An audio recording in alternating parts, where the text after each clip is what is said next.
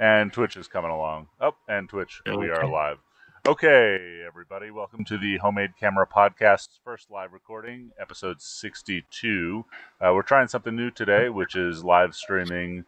Um, we're live streaming to the Cameradactyl channel. We will eventually live stream to the Homemade Camera Podcast channel on YouTube and uh, figure out where things are going another time when I'm not wasting uh, Nick and Graham's time.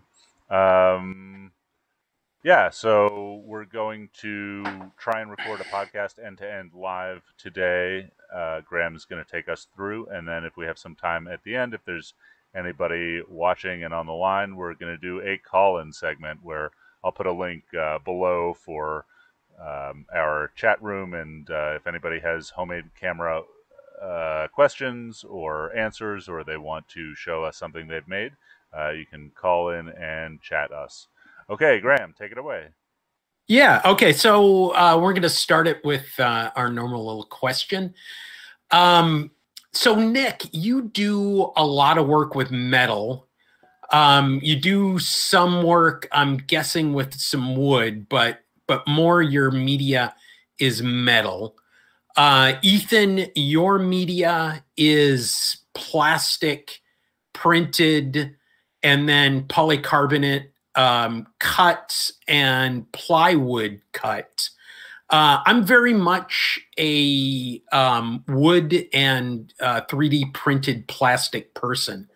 So I'm going to start with you, Nick. Um, what material would you like to work with that you don't currently work with? Like, if you had the ability to suddenly you know, work with glass, um, suddenly work with a material you don't primarily work with now uh, for the building of cameras. I'm going to put this specifically in the building of cameras. What material would you use? What's your um, what's your media? So it isn't a change of material, but uh, a change of tools. So I'm a metal worker okay. by trade, but I've forging and fabrication of steel is what I've been doing for years. And I am definitely going to make some heavy and insane cameras using those methods. But in terms of builds I want to make, uh, and this is something I may never even get around to, but if I had uh, to embark in a new direction, I would be interested in machining. I would be interested in being able to work aluminum using machine tools. Um, are you talking CAD or or hand? You, oh, you, I don't care. I just want a machine to make a precise cut okay. for me. However, I can induce it to do that. Okay. So, so that's something I would like to be able to do, and I not on a huge scale. I don't need a giant Bridgeport, just small stuff. And I'm already moving towards that by uh, working with things like a router and you know aluminum's easy to cut you don't need uh, crazy machinery to work it uh, but just setting up I guess I'll definitely get as far as having, you know, a traditional router table with a fence and that sort of thing. Um, but it would be interesting to be able to take it to an even higher level of precision on small, smaller pieces and parts. I like metal as a material, and I'd like to be able to work it with a more precision. Uh, so that's something. Okay, so uh, Ethan, what do you think? What's your material that you would like to work with? Metal, probably. Uh, there's a couple actually. So I've been waiting for the Fuse One to come out. I actually have a friend from college who's been working on that at Formlabs, which is a laser sintered nylon powder device uh, for 3D printing. Um, I think Jeff Perry at 20th Century Cameras worked on a lot of the HP binder jets, which are similar technology, and they make really cool parts. Uh, very precise and uh, stable parts. You know, they they have far fewer and uh, less onerous design restrictions than say FDM. Um, I'd mm-hmm. also like to do more resin. I have a resin printer here and some test resin parts, but you know, I haven't had the month or two of time that's necessary to, you know, go into figuring out the material science of resin mixing and what it's good for and whatnot. Um, you know, and then I'd love to spend more time on the mill and lathe making uh, CNC metal parts, but I mean that's very expensive. Um, not to make one for me, but it's it's very expensive to sort of go into production with CNC parts. Um, which is tough, you know, because there's still a lot of good inexpensive cameras out there that I would be competing with. So I don't see myself uh, making stuff out of metal or too much metal anytime soon. Um, but yeah, uh, laser sintered plastics, um, metals, and uh, more resins. How about you, Graham? I it, it's I I guess it's going to be um, a trifecta of metal. Um, what I I'm good at um, making the the plastic parts, doing the the the engineering and the the design of the plastic parts, but they certainly have a limitation. Um, they have a limitation on um, their finish. They have a limitation on uh, their uh, durability and flexibility. They're, you know, if you drop a metal camera from eye height, okay, so you're taking a camera and woo, you know, taking a picture and whoops, you know, you drop your M2. Um, you it's done.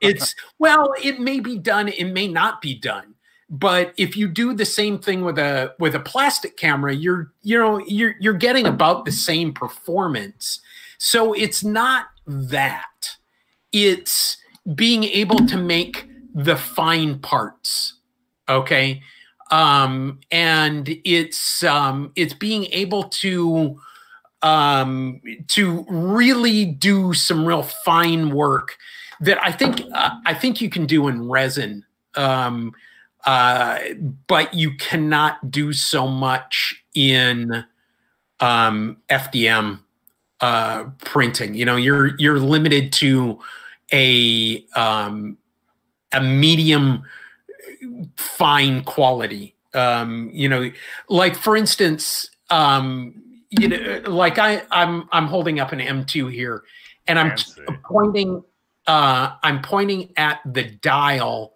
on there that has the shutter speeds on there and that's all you know that's all engraved that's machined.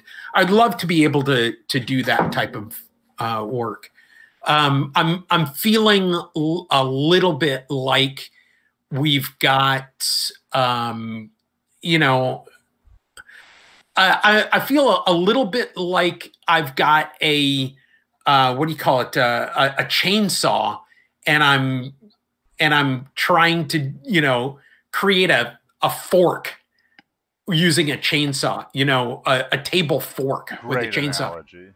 You you can do it, but it's just not going to be the final. You know, it's not it's not of the quality that that that I'm really or it's not of the accuracy that I'm that I'm really looking for. So. I haven't had any better luck trying to make a chainsaw using just a fork either. It's difficult, you know, whichever way you run it.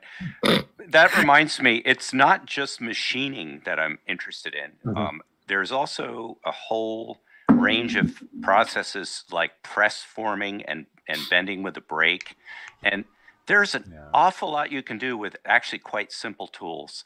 Um, mm-hmm. it, you know, you don't need to machine things out of a solid block of metal. You can build up parts, but just simply being able to make a precise bend in a piece of sheet opens up a whole bunch of stuff, you know, or press forming, which can be done with a manual tool. It's, it's basically a similar to an old printing press with a screw and a big flywheel that you just spin the flywheel and it presses down with a tremendous force. And if you put a piece of sheet metal over a little die, it'll instantly make it into this more complex shape. Uh, and the mm-hmm. dies don't require machining either. That's another thing that traditionally that's the expensive part of that process. But I can make dies by direct forging quite quickly. Uh, so there's all sorts of avenues that would open up tons of possibilities without getting into a lot of complexity or even needing a computer or any of that. You know. Hey Nick, um, I assume you have like a big press of sorts, either hydraulic or pneumatic. I used to. I used to. I, I I have the parts of it. I took it apart. Um, it wasn't that useful for my work. Uh, it turns out a hammer is, you know, a power hammer has um, orders of magnitude more power than even a big press. Um, so for forging steel, the press didn't really impress me. but But for but for sheet metal, it's a whole other story. And what I need for that is something called a fly press. It's an old-fashioned manual, uh, no electricity needed tool, and that would be a great addition to the shop. I actually Oh, and if they if they have a letterpress, also, I'll take the letterpress. Same It has idea. Nothing to do with cameras. I maybe more than you would think. Uh, but I just watched a bunch of YouTube videos from a maker. I can't remember his name. Maybe I'll find it. Um, who was making uh, sheet metal stamping dies out of 3D printed plastic, and obviously the power hammer is not going to uh, let those plastic dies live for more than a millisecond. But um, unlike an arbor press or like a slow hydraulic press, he was able to make some really good parts. At least you know one or two parts before he cracked the die. But um, it was very interesting and made me made me think that that you know sheet metal stamping is not something I've traditionally done for anything. You know, if I need metal parts professionally, I just get them CNC machined. But um, man, it would be nice to have a, a sheet metal press. It would just take up more than my entire shop. No, but not. It doesn't have to be so large. Uh, it, it, it, the fly presses are quite small. That's a tabletop tool. Um, you know, or or at least a freestanding. They don't have to be huge to be very effective. One of the reasons I kind of got on this track is playing with 1950s and 60s Voigtlander cameras, and at their peak, they were making just superb, beautiful, elegant, complicated things. But when you really look at them, they're made using pretty simple processes. They just were die forming sheet metal, just doing a really nice job, you know. Mhm. And as far as making dies, the way I make dies is this extremely simple brute force method. I'll make a positive out of steel, which takes me a little bit of time. And then I just uh, take two blocks of steel and connect them by a sort of bobby pin shaped spring. I put them in the forge and heat the two blocks up to a white heat, stick my blank between them and smack it with a power hammer, and it forms the die in about, you know, 10, 20 seconds. So now I have a female die that or- matches or my original positive, and I can They to forge things to match that original effective. positive quickly. Uh, once that die cools down and you reverse the process, you put a hot piece of metal between the cold die faces and hammer on it. So that's a way that I make hot forging dies, but you could use the same process to make a bottom die for a press. Uh, and then you just drop a piece of sheet metal in there and squish it down. And as long as you, you know, made a shape that can be formed that way, um, you can rapidly form more complex shapes. And they don't have to be crazy complicated, but just to make, I don't know, a dome shape with, you know, or something like that that would that would suit what your uh, design wants to look like. Mhm. All right. What do you guys say we start the homemade camera podcast? Wait, we didn't start the podcast already? Well, we're going to start it now. The the the problem with uh, this week is we don't have any music uh, to roll us in, uh, and we're not going to edit this. We're going to do this straight live. So just pretend that you can hear Robbie's music going right now. I'm making a Um, I'll have to note get a- add those To get a OBS. recording of it. Oh yeah, add music. Yeah, there we go. Um, So, so I was thinking we'd have to play on a harmonica or something, but I guess there is some technology for this. Yeah, yeah. I could I could probably cue something up relatively quickly. But um we're it- it- we took a we took a month off um from recording. Um I was at the end of the semester, which is my uh, one of the two busy times um that I have semi-annually. Um and um uh, Nick was at the end of a, a project or he's at a busy point in a project. And Ethan, as you guys know, has uh, been working on uh, getting the uh, the Kickstarter out and and going and and prepping for Kickstarter production. And as he points behind him, he's got um, something like six hundred thousand uh, 3D printers running right behind him. They're all Ender threes too. Uh, it sure looks like to me.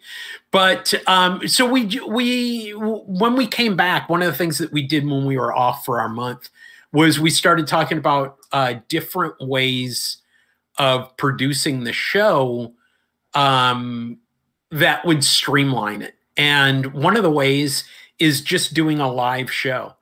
Um, so one of the advantages of doing a live show is that we will be live streaming, like we are live streaming right now on what outlets? Uh, Twitch, Twitch, Twitch, Facebook, and YouTube. Currently, just my accounts, but we'll, we'll uh, set them up in the intervening week uh, to actually yeah. go to the homemade camera podcast accounts. Okay. Yeah. Yeah. So, uh, so we're going to be doing that. Um, one of the advantages of that is that we will be able to have some uh, listener slash viewer interaction. Um, and I think that that's actually something I'm really excited about. Um, uh, I would I would love to have uh, somebody come on, and even if it's just in the chat of uh, one of those platforms, um, you know, we can read questions and and hear live uh, feedback and and stuff like that, and open it up, uh, make it much less of a one way stream and much more into a two-way stream. One of the things that we also talked about a, a, a, little bit is the idea that we are committed to still making this a podcast. Um, I'm somebody who, for whom watching, um, having video running um, is not something that I can do, but I can, I can have audio running quite often in my day. So uh, we're we're committed to that. Um, so I, I, just wanted to say uh, we're expanding, but we're not forgetting. Um, we're not moving our um, Western from the radio to the television. We're we're keeping it on both. So with that said, do you guys want to add anything to to that or comment? Tell me how I'm I'm wrong. No.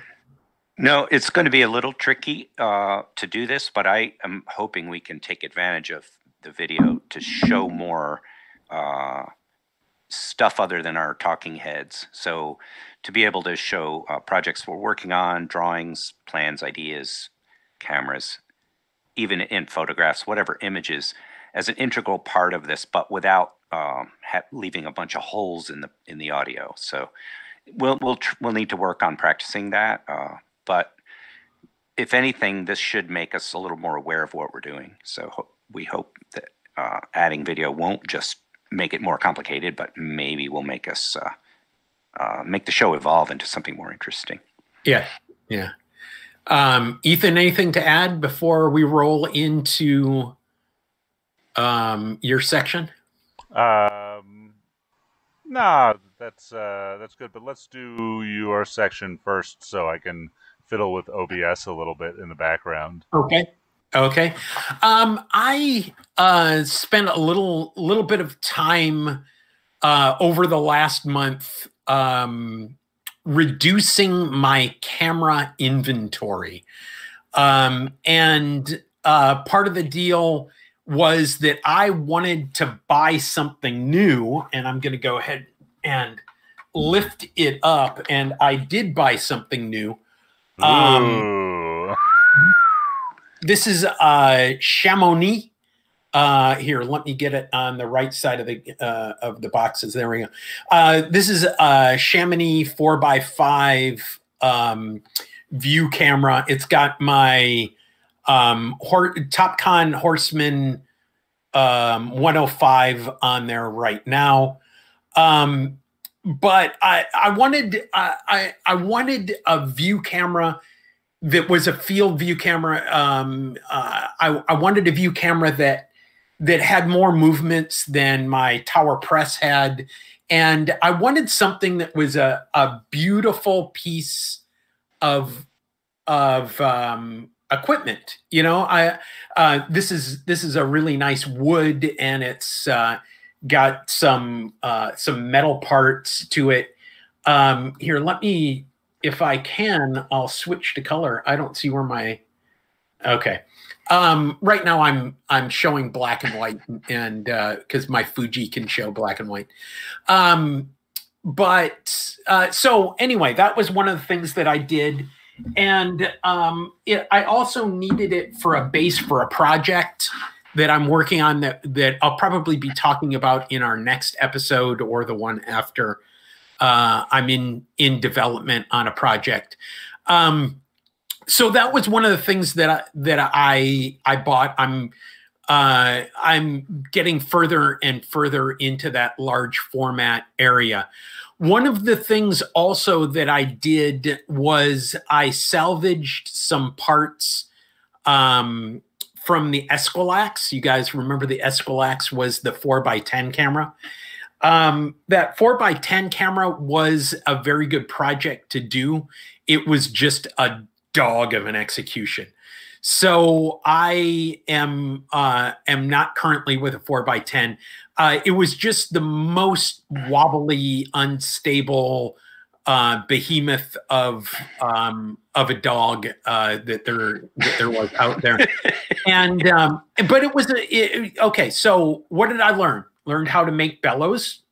Um, I learned um, different ways of mounting um, the um, uh, the various elements. Uh, I learned that I can create light leaks in any format of camera. I'm really good at that.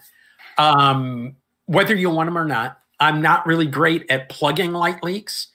Uh, but anyway, my favorite um, part of what you learned in that is to draw by hand that whole thing yes. and like break it down into all of the mechanisms and like yeah. I I like that camera. I didn't have to use it. I'm sure you every day yeah. were annoyed by something, but I think that's going to play heavily in the future in, in all your other cameras. Yeah, yeah. Um, and one of the thing one of the things about buying the Chamonix is you have to say it like that. You have to say it Chamonix. Right, with um, the authentic Chinese accent. With the exactly, I think that that is actually a Shenzhen um, accent, but um, so it's, it's, I am curious why it was named after an Alpine French town because they have views in China also. Yeah. Um. Uh, otherwise, it's the Three Gorges camera. I don't it know. it might be an issue. The Yangtze. I'll bet you there is a Yangtze camera out there already. Um. Yeah. They could fool people. It is, by the way, this thing just engineering. It's it is it's beautiful. It is everything that a 21st century version of a of an eight, 19th century of camera should be.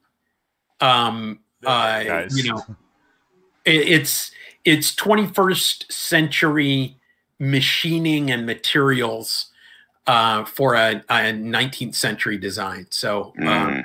so that's good.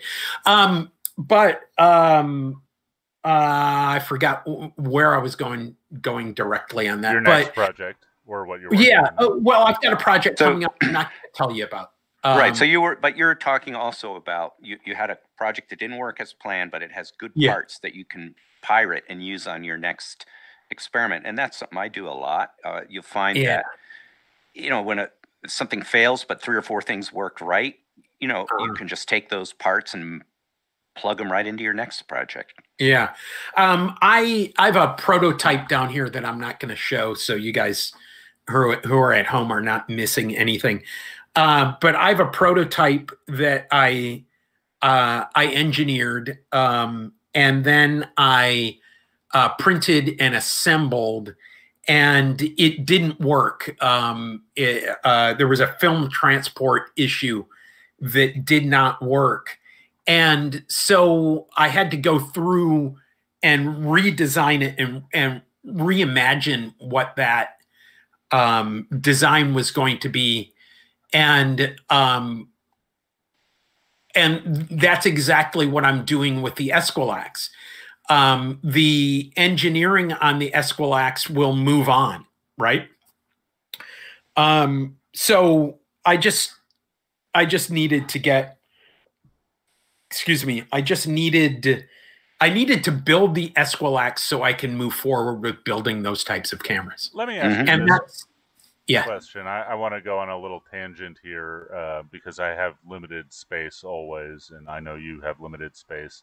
Um, I like to keep a library of prototypes. Right, this is tangential, um, and I never throw out. So if I'm working on something actively, um, I might throw out up to one pass. So I'll have the one I'm working on, and then one version older, and then everything older than that can be scrapped, used for other parts, thrown out, whatever.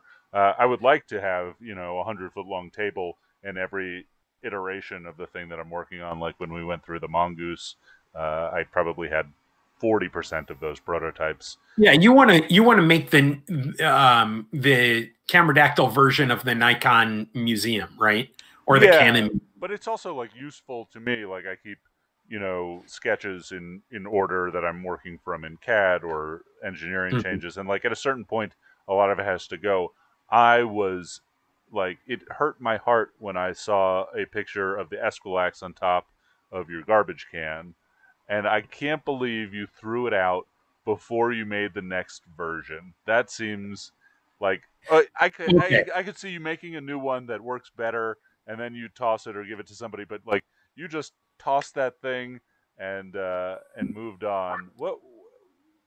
Uh, okay, so yeah, okay, so there there are a couple of things with that. One of the things is, um, I it it I w- was not in a position to immediately build the next one, and it I had no place to put it, so it sat on my large format tripod. So if I needed the tripod, I'd go put it on the floor, and then you know, and and I love the look of that camera. Um, I It's still, I, I love the. It was yellow and gray, and um, the you know, I love the look of that camera, and it it it was a nice decorative element for me. For my wife, it was not so much of a nice decorative element. So, um, and I wanted to, um, you know, I wanted to put the the Chamonix on the on the large format tripod. Nick, you were going to say something? Yeah, I want you both to look up at your ceilings and now imagine a grid of a few hundred cup hooks. Yeah. And one of those old fashioned grabber reacher things they used to get stuff off high shelves in old fashioned general stores.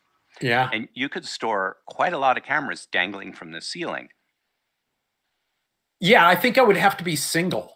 Um, if I was single in my bachelor pad, that would work. I do not think that that would work uh, with my wife in You know- the same house. Um, Ten years ago, And- when I was buying cameras, I was in Denver. I forget the guy's name, but I bought a lot of cameras from him.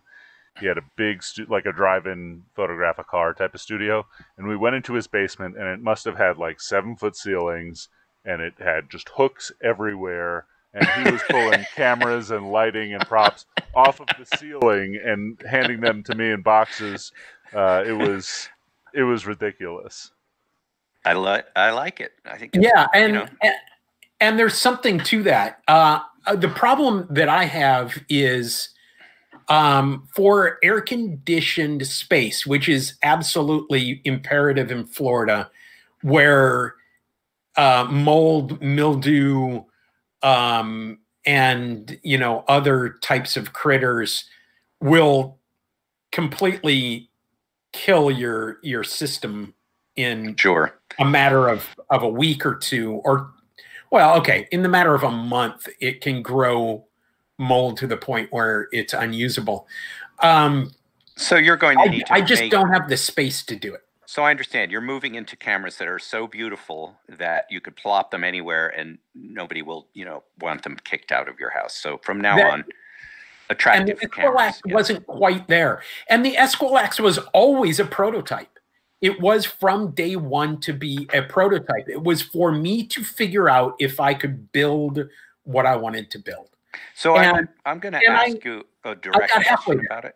Yeah. So the, what's the primary problem? The primary problem I have with those big view type cameras when they're homemade, the primary problem I have is precision.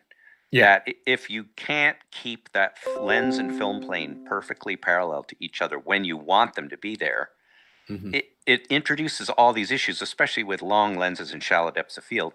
You're going to get, you know, half the image is going to be blurry, or, you know, it's just that fussing to get things square is the biggest thing I, f- I find anyway. Um, it, especially with longer lenses and you know stop uh, the problems with Yeah. of field that come up. And I So- and, and I'm going to say when I was looking at buying the the Chamonix, um, I looked at Steve Lloyd's um, uh, um, Carbon Adventurer, hmm and I really like his method of of having the zero points. Um, the magnetic zero points uh, are are really good, and that's something that I may build into a future um, design on the Chamonix. It is um, they're not uh, magnetic. It's it's visual. Um, there are little little pips at Yep. you know that you know, and what I mean by a pip, it's a little mark, um, and that little mark is um, it, it says where you're parallel, and there's one on every one of the adjustments that shows when you're at zero. Now, one of the things that I'm going to say is your lens board, uh, like the one for the for the for the lens board, uh, the rise and fall. Let's say that for the rise and fall, there are a lot of, um, and these are Linhof Technica lens boards, Linhof boards, whatever. Um, they often will have an offset hole and so so it's not necessarily going to sit exactly in the right spot with those marks but that's a that's a good way and i did do some of that the problem was that i did not have materials that were rigid enough Yep. was sure that when it was straight up and down it was actually straight up and Yeah. down Can yeah. Materials and connections and that Yeah. decision is super important. And I I have Yeah. an example of that that I just went through with the graph uh, graphic press cameras. So Hmm. the traditional graphic press cameras, all the way up through the pacemaker, which was top of the line uh, standard camera, they have a self aligning front standard. In the way the clamp works, it's symmetrical and it always aligns. And because all it offers is just rise and a little bit of tilt, those can be very uh, prescribed just by the structure. So the way that camera works, you can yank the lens out on the bellows to any place, lock it, and then switch to focusing, and it will always be square. So then they came out with the uh, super press, um, the Mhm. super graphic, which I also have, and that has full movements and it introduces a problem when you pull the lens out to a random position on the focusing rail and lock it it's not necessarily square and the only way Mhm. you can get it square is with these little uh, stops that can be moved and screwed into place and they have a Right. quick release fold over stop so that you can slide past them or you can use them to lock the camera or The front, tower the front standard square so the secret of that camera if you want to use multiple lenses is you need to uh, accumulate extra uh, stops and add them Mhm. into the focusing rail so that you've got a stop place for infinity focus on each of your primary lenses and that is a great solution um, but it is a little tricky to find them you've got to basically steal them off other cameras so Uh, you can find them on eBay. They they go for quite a bit of money, but you can Yeah. find them on eBay. But the um the what I did, um, uh, Ethan, what is it? Tower Press is also a Busch Pressman. Um, so what I did for those was like I found infinity focus for each of my lenses, and then just took a stylus and and marked up the aluminum um, in those locations and made sure it was square. So I could bring it out to that right location and it was it was relatively quick to do. I just had to remember which mark was which. And Yeah. then I can also it has a focusing scale on it um uh on that uh, on the rack and pinion and and and that worked pretty good. Yeah. So, So- the so the issue with this, uh, sorry, but the issue with the super Yeah. graphic is that it has too many movements, and so Yeah. and that one adjustment does more than one thing. So you can't. It's just too fiddly to rely on marks. So you need the Okay. physical physical stops with that camera in order Yeah. to keep from going insane uh, because you're adjusting several different parameters with just one toggle. Uh, right.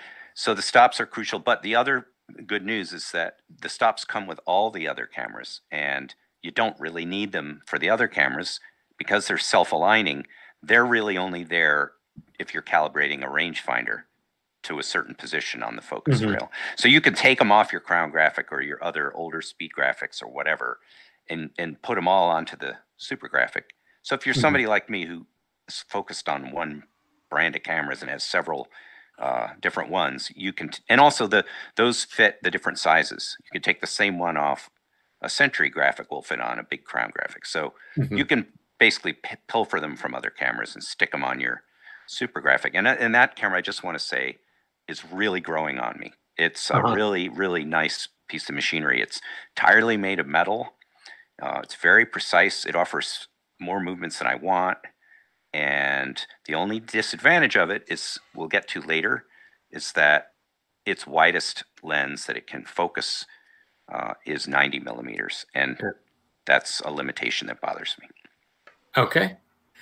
Um, the other thing that I wanted to talk about today was I um, I, I put some of the money that I uh, I sold a lot of cameras and a lot of pretty high end assets um, that I had, um, and uh, I put some. You know, I bought the Chamonix um, and I also bought a point and shoot camera that I'm really excited at, uh, about. It's a Fuji Cardia Rensha.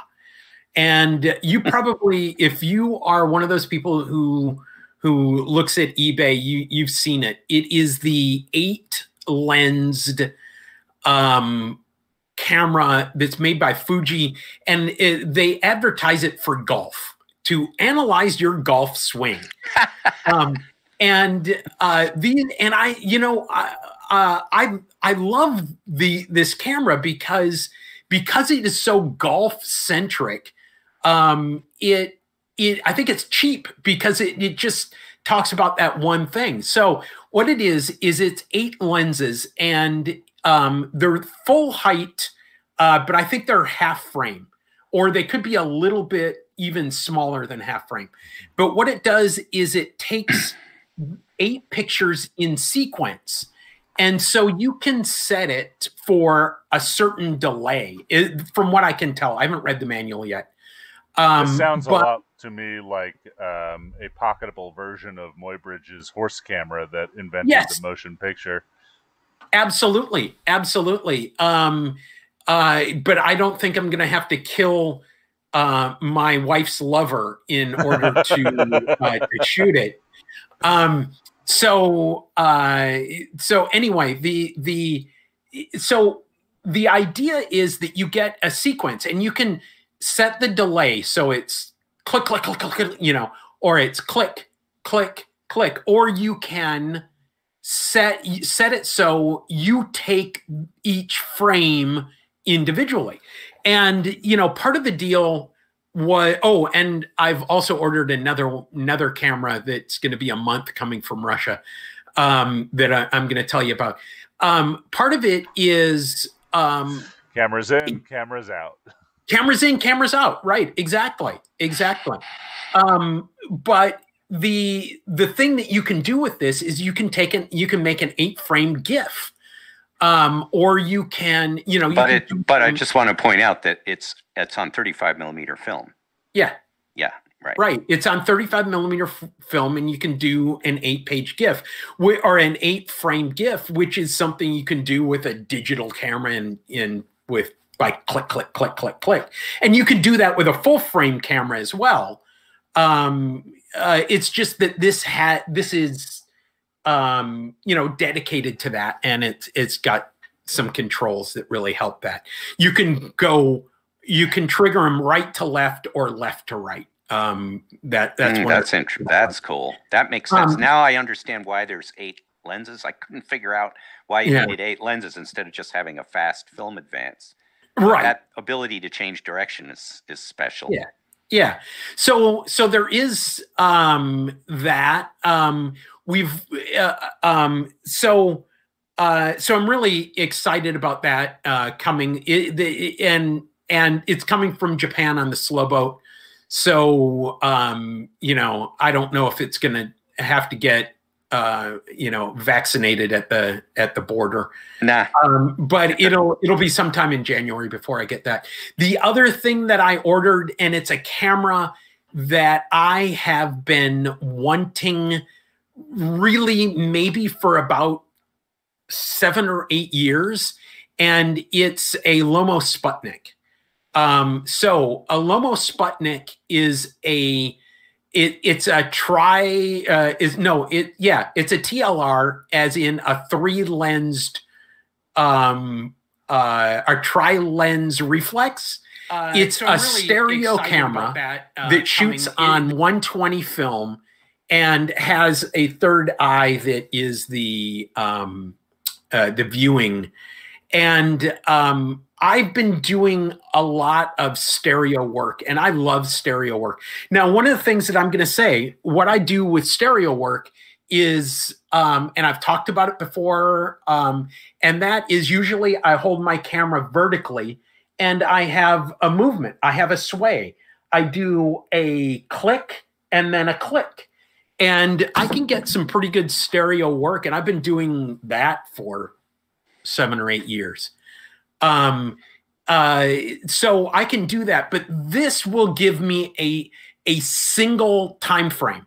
The problem with the two clicks is if anything's moving, you get this weird, like it's almost like a flashing light um, when you look at a stereo image. It it doesn't flash, but it calls your attention to it in a way um, that would not be called attention to if it was um, uh, if it was a, a, a single momentary um, uh, release. Now, all right, Graham, this, I, we're going to hear about this a little bit more in Ethan's section, but well, uh, what were you going to say? I wanted to ask, like, okay, we're yeah. not uh, the classic lenses podcast here, just buying and, no. and selling cameras. Uh, ostensibly, we build cameras. Uh, how have these cameras either inspired you to build uh, cameras based upon them using some of the things. I think we spent a lot of time talking about detents on 4x5 field cameras. Um, you said you like the magnetic detents rather than like uh, ball bearing, yeah. spring, click detents, or even just things. Uh, are are yeah. there specific cameras that you're thinking about building? I know you have a top secret project that goes to one of these cameras. I hope that's not being too specific. Yeah. No, uh, well, okay. So the Chamonix, I am going to build a four by five. I am going to build a homemade four by five, and I plan uh, at this point, if I can build it to the quality that I want it to be, I'm going to release the patterns and how to. Um, that's my plan. Um, uh, and uh, so that's that. The um, the Fuji, the eight lensed Fuji. My God, isn't that Hervé? That's the the the commercial version of Hervé Elena's um, uh, eight or six. Hervé's camera to the Rensha, but yes, absolutely. Um, but you know, I, I want to do that same thing with a pinhole. Um, so the more that I can learn from this, the better off I am. Interesting. So um, is that is that for? Um, I mean, I would think that it's better as sort of a stereo type of camera, or or to be used as a stereo camera rather than an action cam with pinholes. Or what are you thinking of using it for? No, I'm thinking about using it very much the way Hervé does his. I see. Um, you just need, need slower. You need slower slower action. You just need slower moving action. Yeah, just slower moving action. So I've got to figure out one 1000, two 1000, three 1000, four 1000, five 1000, six 1000, and just trigger them in sequence. But I kind of want to. I, I want. Okay, so there are a couple of things. There are a couple of things. Not everything that I do photographically has to do with building my own version um you know uh some of it does and some of it doesn't i mean this I'm holding up my M2 again. Um, my M2 has absolutely no place from a point of view of a homemade camera because I ain't building an M2, right? Um, so it, not everything has to run into that. I am very interested in the artistic output of every one of these cameras that I have. Um, I want to build a really good pinhole camera, or excuse me, sorry, a really good stereo camera, whether it is pinhole or whether it is lensed um, or or what the deal is. Now, one of the other things that I've been working on, of course, you guys have seen uh, those of you follow me on Instagram, um, is is building your own lenses. So I, I've got I've got projects coming out my ears right now, uh, which is really good because a month ago I had no projects. Um, and um, it, it's um, taken me a month is, to get into so, you know w- uh, back into the idea of building and um and i needed to step back and that's what this month has given me so there you know just because um one of the one of the things i was looking at before i got the um the sputnik was the idea of just getting two identical point and shoot cameras that I would mount a certain distance apart from each other um, vertically, and then I would just press the buttons at the same time or get a remote because a lot of those had remote possibilities. So that was another way of doing stereo, and I still may do that. I actually did that back before I got back into film. So we're talking 2012. Uh, I was walking around with two point and shoot digital um, Canon cameras that I would walk around that I had mounted on a on a board, and I would walk around and go click. I was at the same, the same thing. Uh, yeah. One of these days, we should do an episode. Do you still have that rig? No, no, no. I have, but I mean, I could build uh, that rig. I could yeah. build that rig in a half an hour. You know. Yeah, yeah. I've got the same setup. I've got a, a split cable release, a double cable release, and a uh, a rail that goes on a tripod that you can mount two cameras on and adjust the distance yeah. between them. So, so all angle. you have to do is take one Chamonix and mount it to the bottom of another Chamonix, and and get one of those double plungers, and you've yeah. got right? Yeah. And make a headgear so you can wear it on your head. Oh, no, that's you, Nick. I'm not you. That is yours. Okay, so I'm done. I'm done. We're done with my section. And uh, just imagine music playing. Imagine that wonderful. Okay.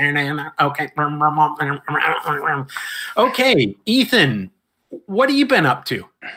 Um, so I've had a very busy month. Um, I am here in the shop running uh, currently one, two, three, four, five, six, seven, eight, nine, ten, twelve of the 21 printers that are in the farm are running off Mongoose parts. Um, I don't know if you can see it, but over there I have about 400 pounds of Mongoose parts. It's been Chinese Hanukkah every day.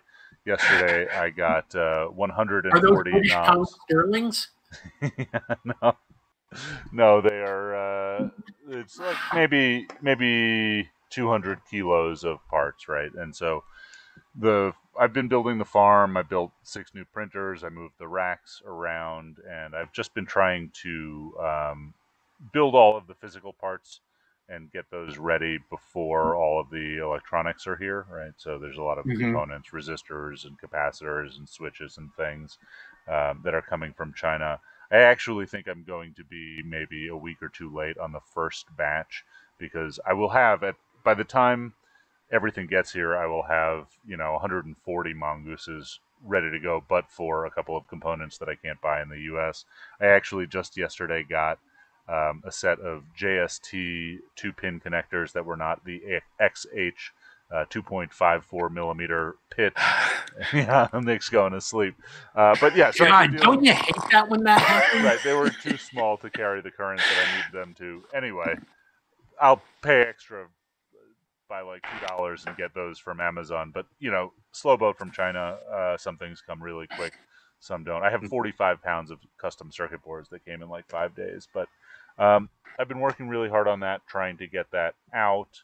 Um, I'm also working on this order of Polaroid scan trays for Brooklyn Film Camera. Um, these are just halves. I need to uh, bond the other side of the acrylic and cut those.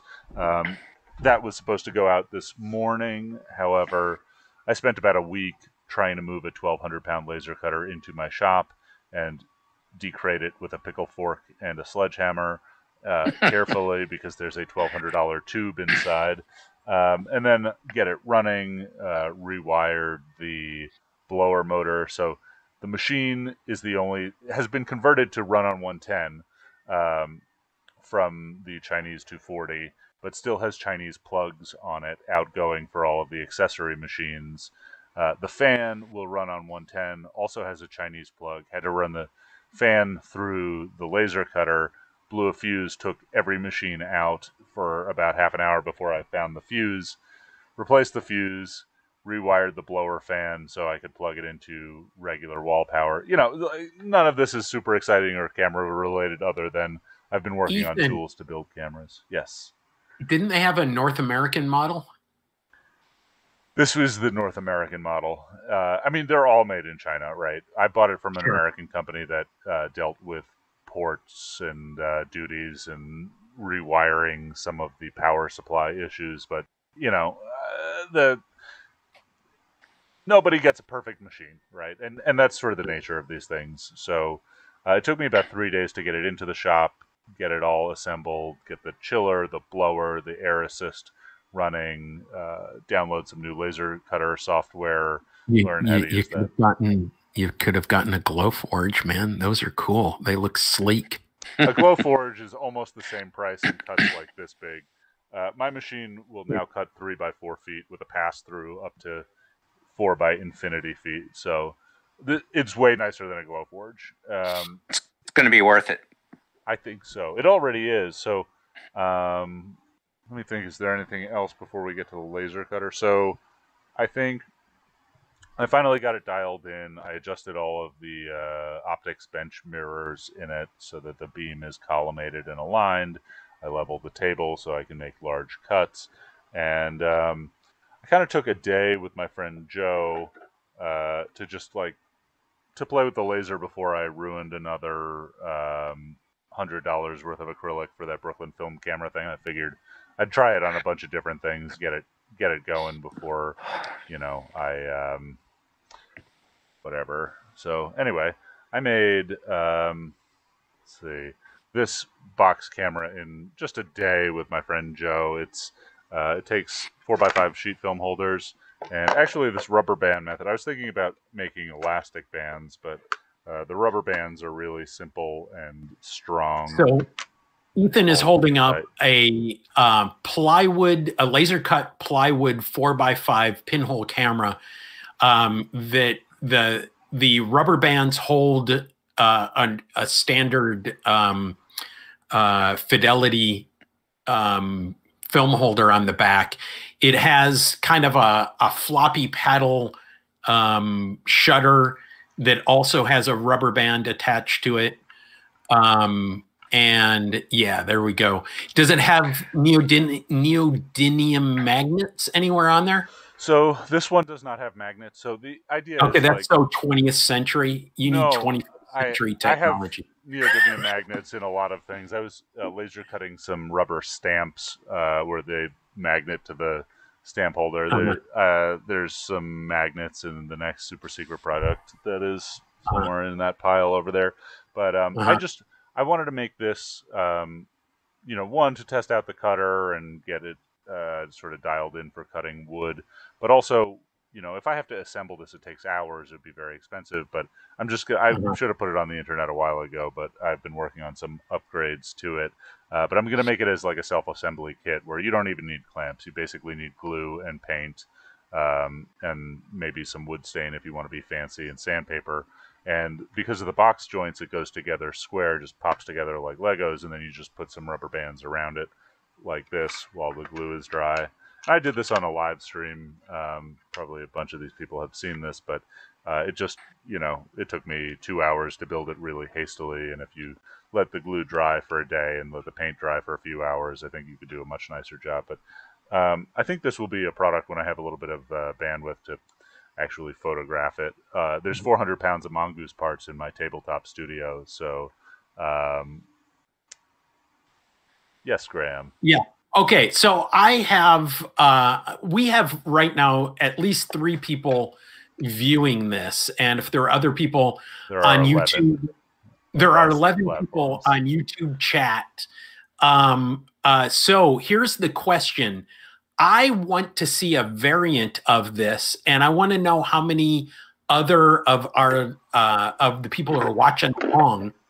Um, I want the variant. No, not the eight by ten. The he's a, he pulled out an eight by ten variant. I want a stereo four by five um, cool. version. It shoots on a single sheet.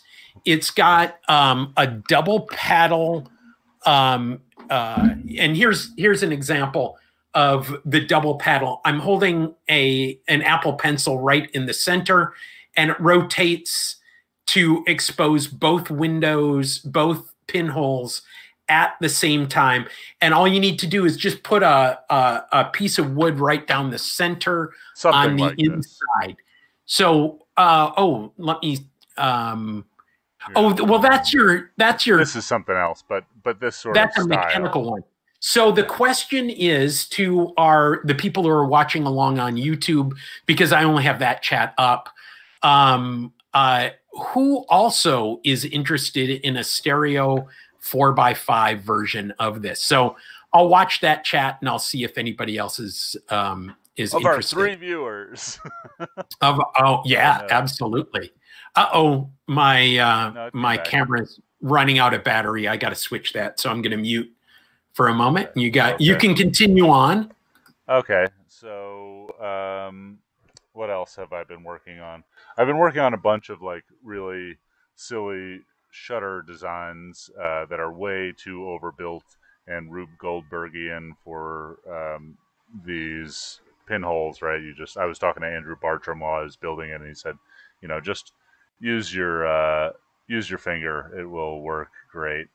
Um, and so, yeah, I mean these are fun. My friend Han uh, designed some. He had some drawings where every time you took a picture, it fired a rubber band off like a rubber band gun. I like that. And then, um, what else have I been working on? Uh, you know, pretty soon I'm going to have to stop design time entirely and spend about 20 days sanding and soldering. I'm close to the sanding point. Um, I don't have enough components to solder, but um, you know, just other kind of design some uh, stamps that are magnetic to be laser cut, just more or less to stamp my packaging. Um, oh, this one was fun. I designed um, it's kind of a laser cut box brownie.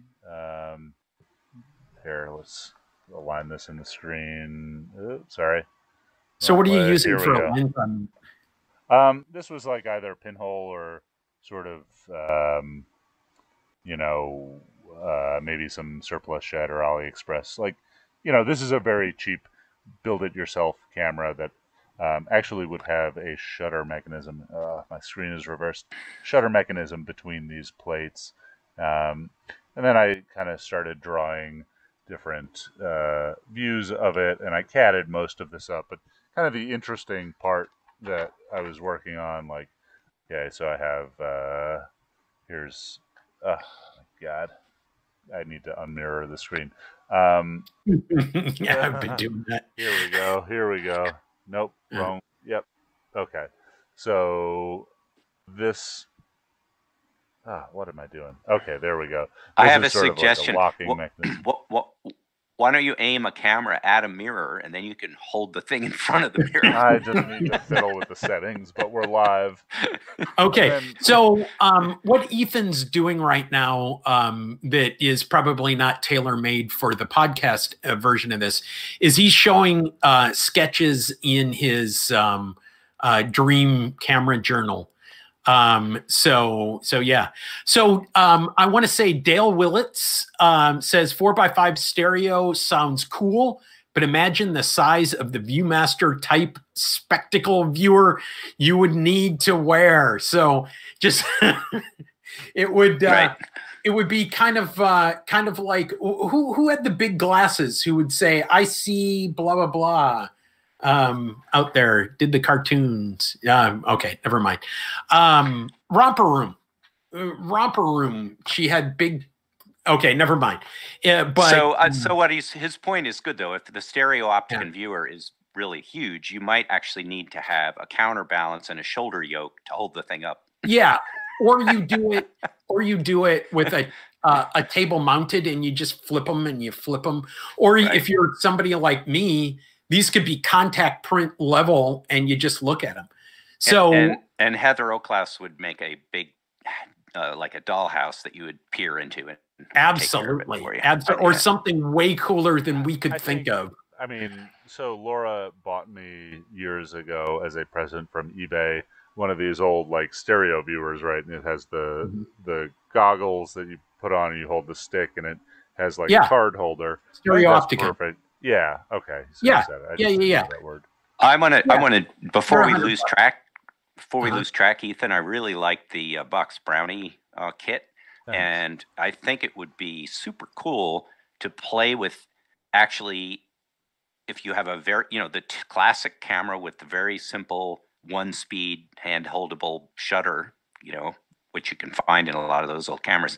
But what really interests me is why not be able to pick some common but fairly high-quality lens that you could just stick on there, but still use it in as simple and old-fashioned a way Yeah. as the box cameras. That could be really enjoyable to use.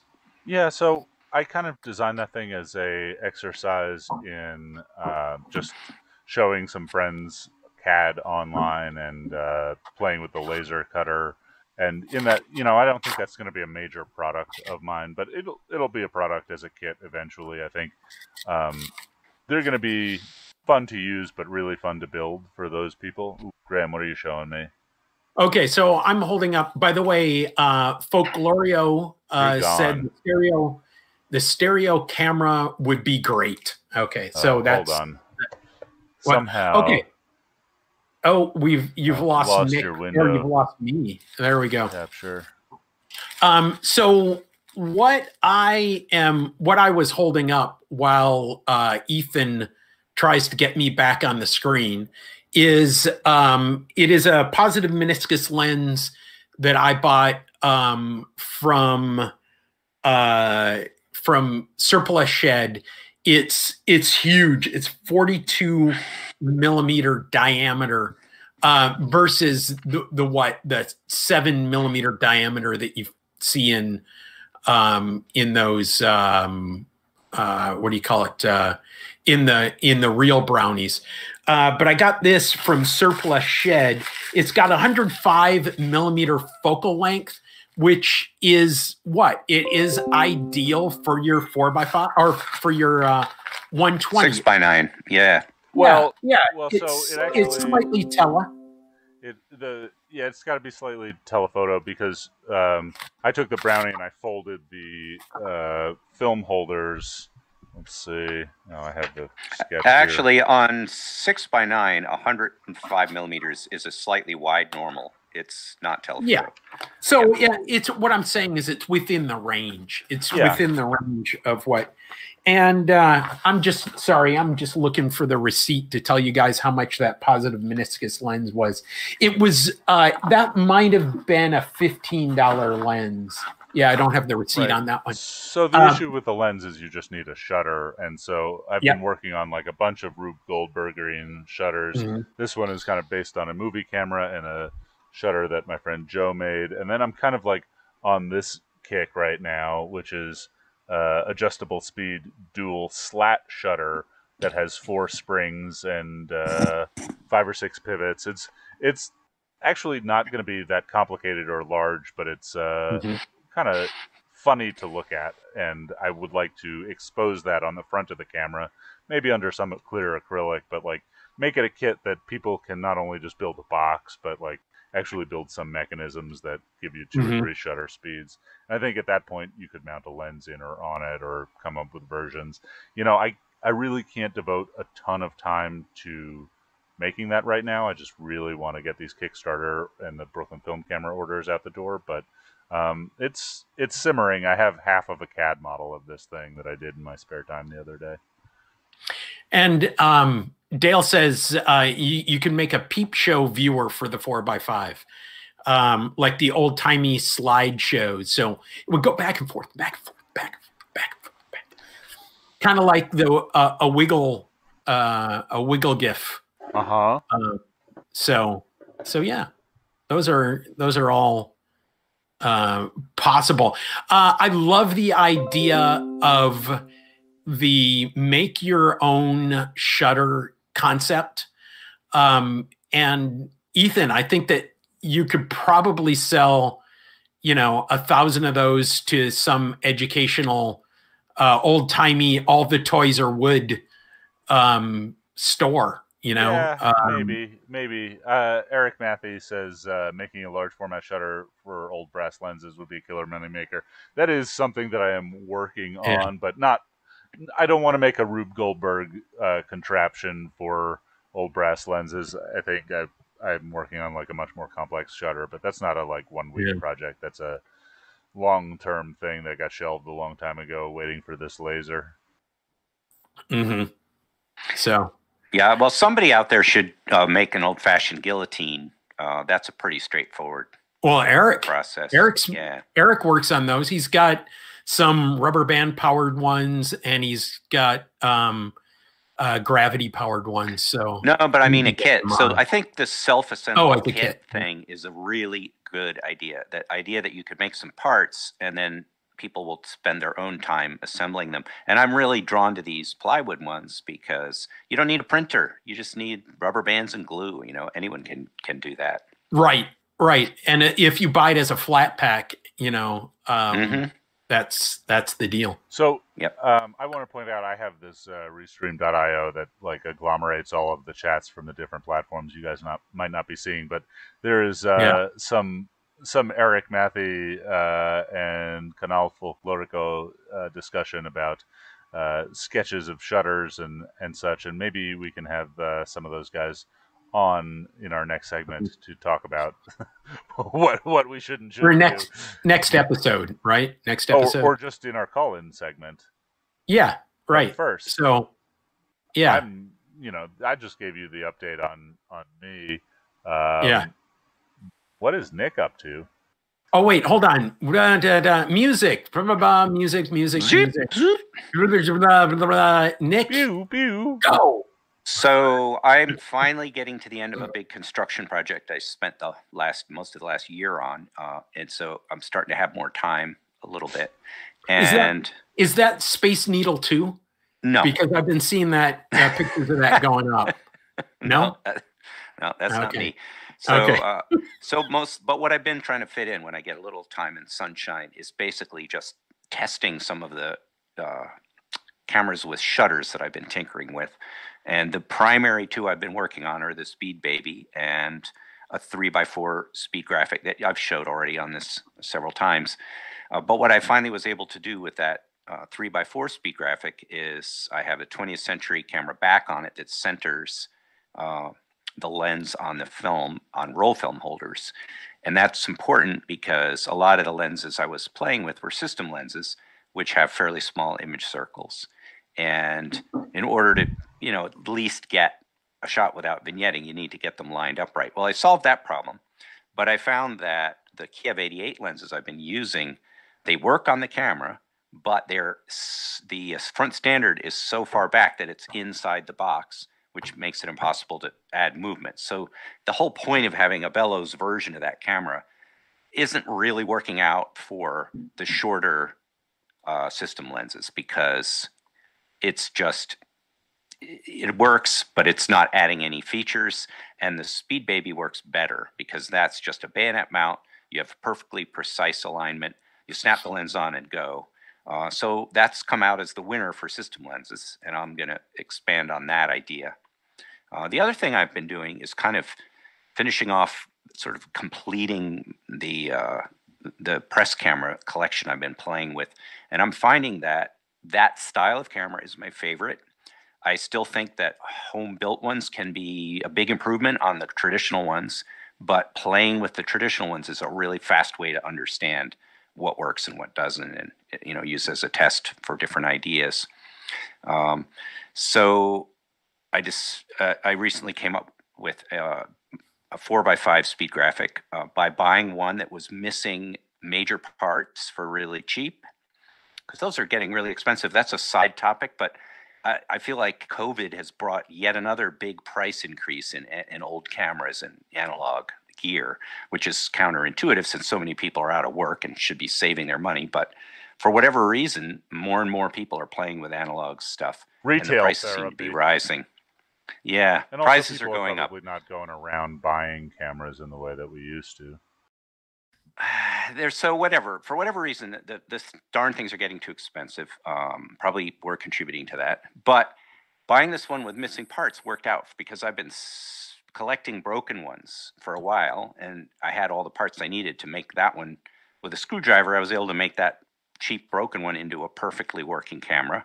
Uh, the shutter speeds on it, it's a pacemaker, so probably from the 60s or 50s. Um, the shutter speeds are all accurate. It works great. It's a, just a great camera. The other problem was that the ground glass I had for it had broken. Um, and so I got a piece of just a plain sheet of ground glass that fit precisely into it.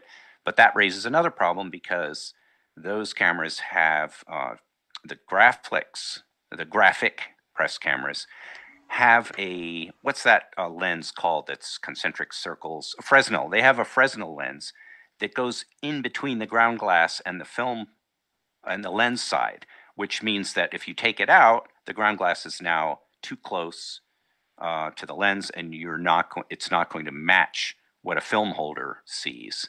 Uh, and so i spent a bunch of time with little strips of tape and a micrometer until i was able to space that ground glass back to the right distance uh, without putting this dirty, grubby old nasty piece of Fresnel plastic back into the system. And I kind of like plain ground glass. I, I like the way it looks. I don't need the even illumination out to the corners that the Fresnel gives.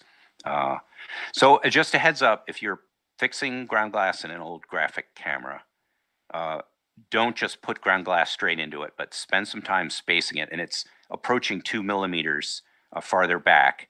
Uh, if Can't you you don't just have the Fresnel lens in there.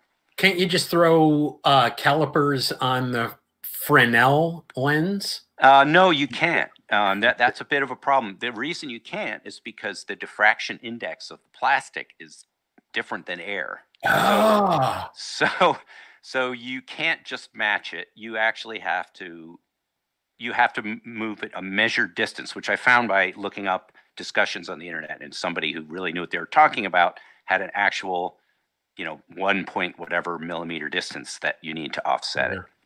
Yeah. okay. Yeah, it's a bit tricky. All right. Uh, that's Um, my main thing. I had one more thing. yeah. Uh, someday, about a hundred years from now, when uh, Nick is holding up his homunculus. yeah, I have a, a homunculus, and in about a, a thousand years, when Ethan's done with all of his mongoose and other projects, Mhm. Uh, I'm going to encourage him or somebody to make an elongated viewfinder. Um, this is one I happen to have. And on any camera which puts a big, fat, chubby RB67 film holder on the back, Yeah. um, it puts the the typical viewfinder in a cold far away and it's awkward to see through it well this is an elongated one which brings an eye cup all the way to the back of the film holder uh, and it, it makes it much easier to see what you're doing uh, this particular one is perfect for a 100 millimeter uh, lens which is the standard normal lens for Mamiya press system Mhm. and works really well. Um, pretty accurate. I like it, and the eye cup's nice too.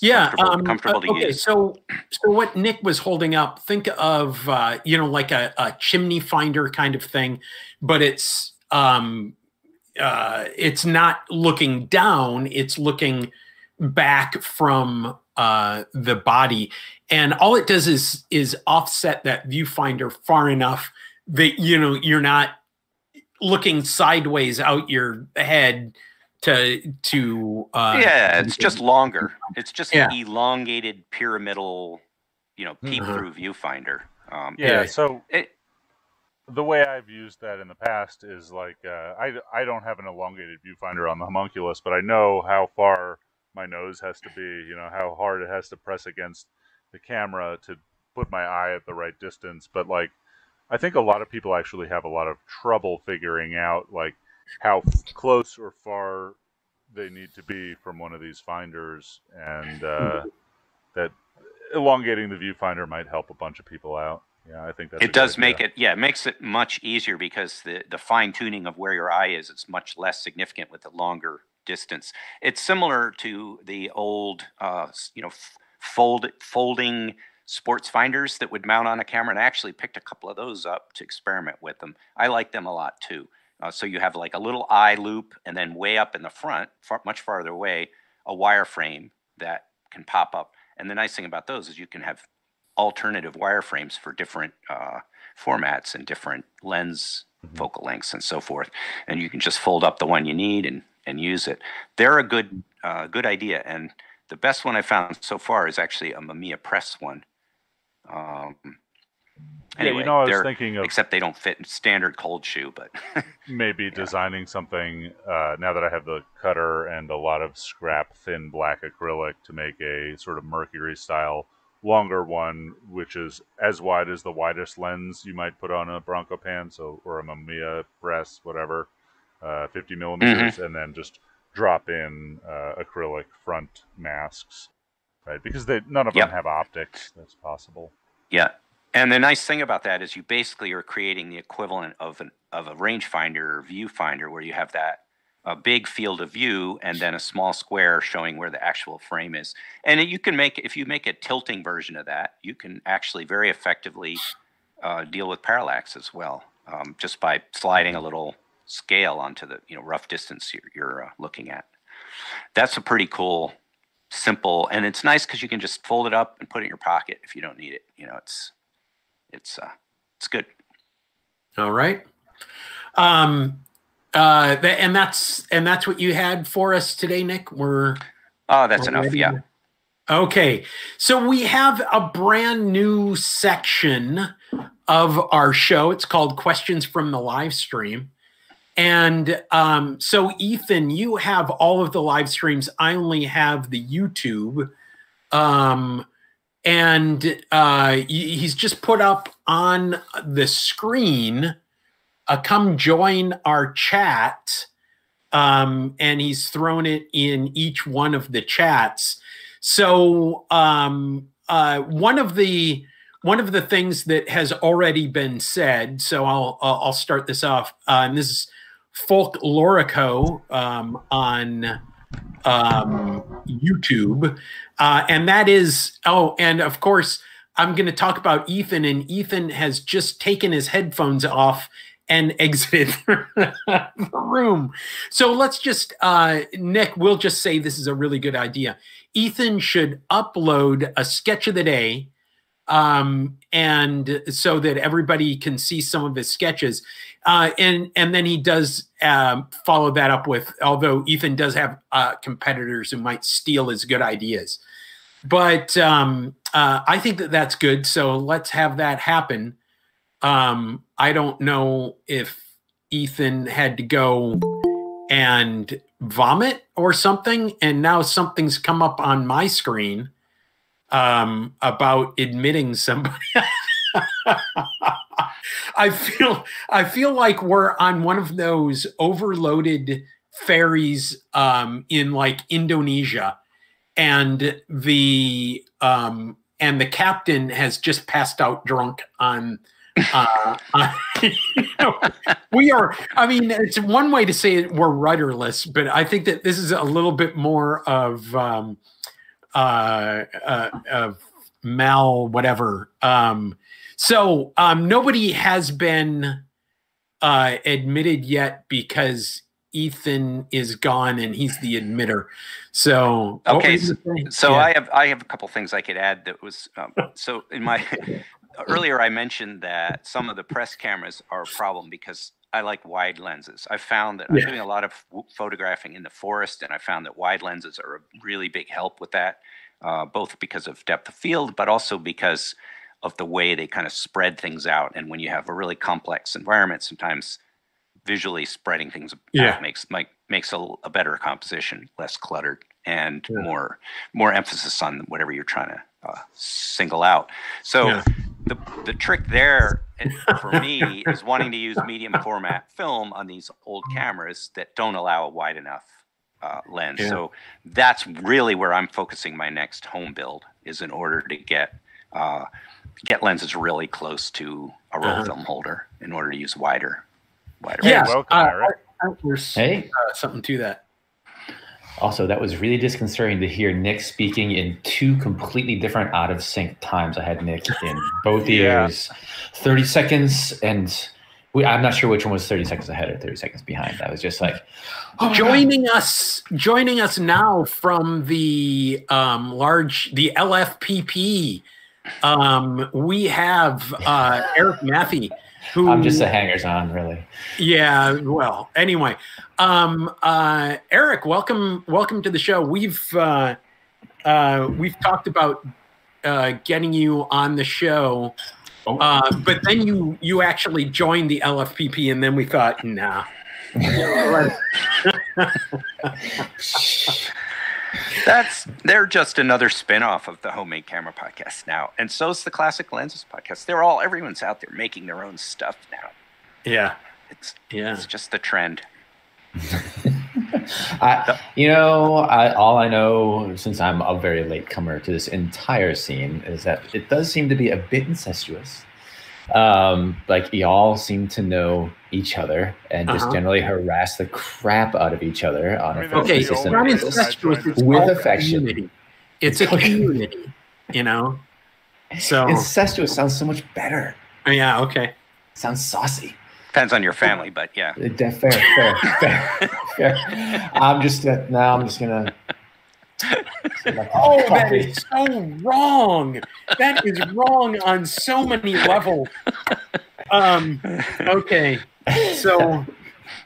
Uh, so Eric, what have you been up to? What, what's uh, what's your um, uh, your contribution? What have you been doing in the last two days Uh, the last- no, besides last- moving? Besides moving, yeah. Besides finding my dishes, finally we have dishes after like three weeks of where the is the box of our Yeah. dishes? We found the damn dishes. Yeah. Um, well, I have a call with with Alana and Wayne uh, Belger tonight to go over the eight x ten uh, project that they're doing. I don't know if you've heard much about that thing yet, Uh, but Hey, Eric, Um, do you know that I have been trying to get um, Eric or Wayne on this show, or actually just talk to him for about six months now? he No is. Uh, Wayne is awesome, uh, but he will readily admit he will readily admit he is not. Uh, how did he put it to me once? He is not like digitally enabled, like emails, communications, that sort of stuff. Like, like you've got like a less than a ten percent chance of actually having one of those. Well, Hit. I've tried six Because- times now. Maybe I need to try another. You need four more, four. or Mail. Does he have a mailbox like? a Yes, yes, I and I have his address, but Yeah. I also I'll I'll talk to him tonight. I have a phone call with him tonight. Cool. You He's- should I mean- tell him to email me back or respond to my Facebook messages or Instagram messages. I really want to talk to him. Okay. What I'm is a your huge fan. mailing address? Yeah. We might It's- have to it's- show up at his door. His studio is awesome. Man, like make no mistake, like the his his where he lives and works has a dark room and a CNC like full CNC machine shop setup is bonkers awesome. Like it is a really cool space. Uh, if you're ever in Tucson, uh, for sure, and, and like after he's on your podcast, I'm sure you'll, you'll be very friendly with him. Just ping him. You're like, yeah, man, come on over. Post COVID, of course. Nick Anyways, and I are um, both in Tucson fairly frequently. Yeah, my wife my wife has a place there, um, and we usually spend time every winter. This is going to be the exception, but Okay. I love Tucson. Tucson's awesome. yeah, me too. Um, so the their the project. So uh, his partner Alana is. I don't know if you've ever seen her work. Is a really fantastic portrait photographer. Like her portraits are are stunning. I I can't recommend her work enough. Um, but at some point in time when she was visiting family, uh, they learned more about her family history, and, and I'll know a lot more after tonight. Um, they were slaves. You know, they're they're enslaved in North Carolina, and they went back and found the actual cabins that that her ancestors were owned in and lived in. Um, and so she's going to do a project with an 8 by 10 camera built with uh, reclaimed wood from those cabins that Wayne is going to build her. It'll be the first camera. It'll be interesting to, to hear Wayne's side of it, but it'll be the first camera he's ever made for anybody other than himself and the first camera he'll have ever made with an actual camera lens in it that isn't a pin that is a, a non pinhole camera. Um, Are you building the lens on that? Or I'm building the lens. Okay, cool. So I've got uh, I have some thoughts in my head around period correct lens designs, right? Oh, okay. um, which fortunately I've been doing a lot of lately. Like, where is that beast? Oh, it's out in the other room. Um, I think, yeah, it's in the other room um, you know, like your standard single single element early 1800s landscape lens with uh, with the aperture out front, you know, the classic um, things like that. Uh, so I have two 56 millimeter diameter. Yep. Positive. Uh, yeah, exactly. I'm using Acro- I'm using Achromat because they're just more corrected. Okay. Sure. Um, so I have uh, Wayne, not sorry, not Wayne, but Fred was out of the 52 millimeters that I'm that I've used for a different build. Um, but he had unlisted on his website a pair of 56 millimeter Achromats because mm-hmm. I need to cover eight by 10, right? I need right with possibility of movements, uh, with the maximum sharpness it's, and funkiness level I can get. Are you talking diameter or focal length? Diameter. The focal length is 360. Yeah. Okay. Yeah, um, so he had two of those unlisted because I just emailed and said, "Hey, I, I, do you have any more of these? I really would like some." And he said, "No, I don't, but I have some of these." I'm like, "What's their part number?" He's like, "They're not on the website. I have two of them." I'm like, "They're mine." Mm-hmm. Um, so with those, I'm hoping to make a convertible lens. You know, thread on the rear element, turn it into a 180, and then take it off, and you've got your standard single element 360 mm-hmm. um, with wooden barrel. So I'm going to to bore out some uh, red gum wood, which is a hardwood that's native to like North Carolina, Mississippi, the Delta, to try to use a, a hardwood that's kind of correct to her to her project and her location. Cool. Um, and then I've got three. I've got I snagged one of surplus shed man Fred. Can we shout out Fred more? Like seriously, he is a lifesaver for all of us. Like at surplus surplusshed.com. Here's here's an example of an uncemented achromat pair. So uh, I got four of those. Yeah, Fred four is yeah. Fred is just a savior. Um, so he has I don't know if you've seen it, but he has some really nice medium format uh, slide projector lenses mm-hmm. Um, for super cheap, right? Uh, and he has the recipe on there for what they're made of. They're uh, a pair of 85 millimeter positives and a negative 57 in the middle, coming to a, a pretty nice, I think that's a 123, 137 millimeter lens. Mm-hmm. Um, with a really is a six and a half, so it's got a really long barrel on the end, right, to make a nice sharp center for the slide projector. Mm-hmm. But a 42 millimeters should theoretically be a big enough diameter to throw an eight by 10 image. Um, so I have one of those coming for me, and then I did some math, and I have a pair of. He just happens to have a metric ton. I'm sure you saw Graham a metric ton of mm-hmm. 40 really nice 42 millimeter achromats and DCXs mm-hmm. and stuff in stock of really like a nice wide variety of focal mm-hmm. lengths. So I've got a pair of those coming um, as well that I should be able to insert into the mix to make somewhere between a 400 to 500 millimeter 8 by 10 lens triplet uh, for her if that works out and if that'll cover the 8 by 10 uh, film. Yeah, there's a. It should. Uh, this is a 93 yeah, millimeter so. focal length, 36 millimeter diameter. Uh, is that ni- that's a 93? You said? Yeah. Yeah, I got a couple of those. Those are really nice. So um, now that now that I've got a couple few cameras with shutters built into them, I've been uh, starting yeah. to play a bit with barrel lenses because you can find beautiful old lenses. Oh, Pu- peanuts, uh, you know, Right. things with things with 17 blade apertures and you know, beautiful, even coated, beautiful coated lenses, but of the sort of simple older designs that I like. Uh, and there, I'm finding sources for those for, you know, 20, 30, 40 bucks, like not Yeah. expensive at all. And some of the m- most interesting ones are Kodak projection lenses, which are Yes. actually enlarger lenses, but they called them projection lenses in those Yep. And there's some just spectacular, and a lot of them have big coverage mhm. um, that and they're small relatively as well. I- so there's a lot going for them. Yeah, the Leitz, the Leitz medium format projector lenses are stunning. I have, uh, I think the 150 f2.8 Mhm. that mounts up pretty well onto a f- three, um, three and a quarter by four and a quarter speed graphic. Yep. It, it's a little bit of vignetting around the corners, right? But that Mhm. f2.8 wide open, you shoot it with like RC paper, and you're Mhm. getting 150th, one one hundredth of a second at f2.8, Mhm. and it's there's just stunning lenses. Yep. They're really pretty. And there's an off brand that Fred has a bunch of that are in reality, like uh, Kelly Shane Fuller up in Portland City is a buddy of mine. I talk to him a lot. He's incredibly knowledgeable. Um, That particular brand that Fred has is actually it's Pentax made. They're Pentax made projector lenses. So it's not Mhm. like some wonky off brand throwaway. It's like, no, those are really nice lenses Mhm. for from Fred for peanuts. Oh, the other ones he has. Have you seen those? Um, those 105 to one Some of these. I'm like, what's their part number? He's like, they're on zoom the portrait lenses he has. Mm-mm. They're a little more expensive, but what they are is, I mean, we're all. I'm just gonna say it. We're all old enough here um, to remember the the middle school and high school yearly photos. Oh right? yeah. Mhm. where they'd assembly line you up and you just sit in line, then you'd shuffle over into the Yeah, square and then take your photo and you'd shuffle off.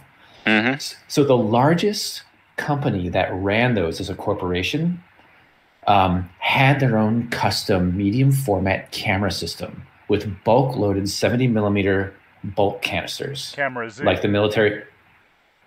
Was that them? It might be. I can't remember the name. I bought. Um, and they sent. Okay, yeah, and they had a really beautiful, um, T, essentially TLR, with a really gorgeous Pentax made zoom, medium format zoom. Fred's got them all. He bought all of their new old stock lenses. He has them in twin lens assembly, so if you want to make your own TLR, you can. You can flip it on its side and turn it into a freaking medium format stereo or large format stereo camera, or you can buy them individually. What do they cover? Um, well, for sure, they cover six by six, right, from the old thing. Nice. Um, let me let me grab. A link. five. Yeah, six four five for sure. You know, I used to Um, buy those, and there was another brand before Camerz. Um, you know, long roll 70 millimeter for school portraits or things like that. And I used to just tear the lenses off and sell those. I couldn't sell the bodies. I once sold a body to a guy in Russia for like 150 bucks, and it was like 190 dollars to sell it. I sent him, I'm, I'm sorry, and then threw it in the trash and took the lens Ah. off. Here, I'll throw this into the chat and see. It's a Computar. That's the one that's Pentax made. Computar is Pentax Sashi. Um, so he has them in individual and he has them um, in a pair.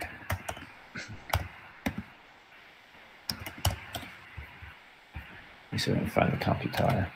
I haven't bought one yet because they're just a little bit past. Like if I don't have a distinct use for them, I can't really afford to just like throw fifty bucks at something.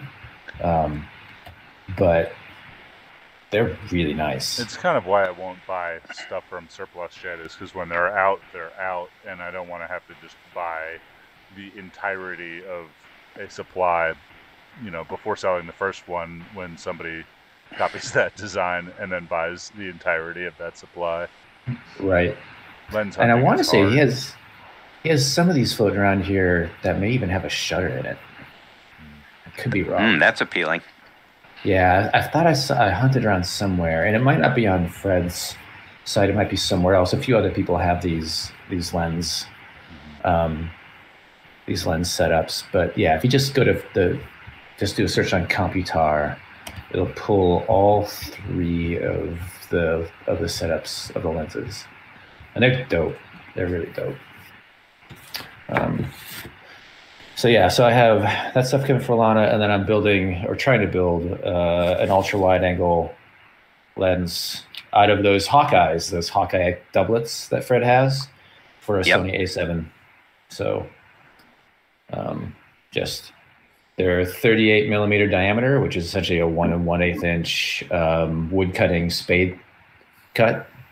Um, so uh, just just an M42 lens cap and body cap, and that creates the barrel and the mount to go onto the helicoid. It's just a pair of them. Yeah, that looks Nice. that looks really appealing too. Um, it's just getting it to like the the problem is math wise, and this is where like Jason Lane is just shaking his head in dismay and wanting to throw things at me over the internet. Um, is uh, the back of the math, the back of the envelope math, which uh, you, which Graham brought up in your podcast. Um, that Ethan was like, I take umbrage with the term back focal length, Yeah. sir. Yeah. Well, the the thing is, like all, Much all of those are thin lens approximations, which Oh. are good, yeah. but Yeah. it's total back of the envelope math, which is pretty much the only thing I live on. Um, so back to envelope math places this combination at like 14 millimeters from the sensor for a uh, 17 millimeter focal length lens, which, considering the fact that an A7 has an 18 millimeter flange distance, is getting hella sketchy. Mhm.